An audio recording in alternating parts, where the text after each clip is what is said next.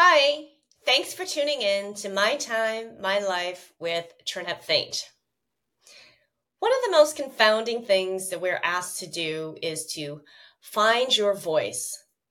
But what does that even really mean? We all know that no two voices are alike, but when it comes to defining it ourselves, it can be pretty daunting. In my view, finding your voice means nothing more than being confident enough to express the real you that you have come to hone over the course of your lifetime. It looks different for everybody, but if you don't think you've found it yet, I'd like to offer a few suggestions to help you along the way. The first is I'd like to suggest that you take a walk or take a drive in silence. We are so hardwired now to have our phones with us at all times, but it's pretty surprising the things that pop up when you go take a walk or take a drive without the distraction of your phone. The next thing I'd like to suggest is meditation. It is a very powerful exercise to sit in silence, still, and see what pops up, even if it's just for a few minutes. The next thing I would suggest is to keep a journal. Every morning, I write three or four or five affirmations, things that I want to manifest in my life.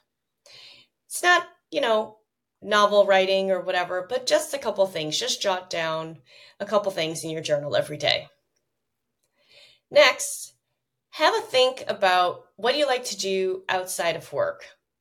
What are some of the things you enjoy when you have free time, and how do you feel when you're doing them? Then think about the people that you follow on social media and ask yourself, what is it that you like about them? Or what is it about them that inspires you? Then I would like for you to take an afternoon and write the story of your life. Don't be intimidated. This doesn't have to be a huge, crazy exercise. Just jot a couple sentences about your childhood, your teenage years, your adulthood, and just kind of see what comes out. And then write down what you aspired to do back then and think about how it aligns to what you're doing now. And the last thing I would suggest is the next time someone asks how you're doing, to answer them honestly. We tend to say, Oh, I'm fine, if somebody asks us how we're doing. But, you know, sometimes we're actually not fine.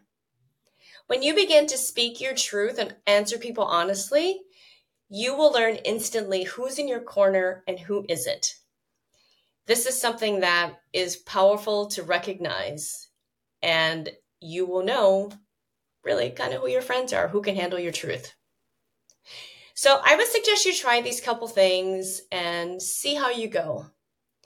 Once you become more confident and speaking your truth and answer these questions about yourself honestly, your real authentic voice will begin to shine through and it will definitely start to ring true. Thank you so much for tuning in. I will put these suggestions in the show notes and I will speak to you next time. Take care. Bye.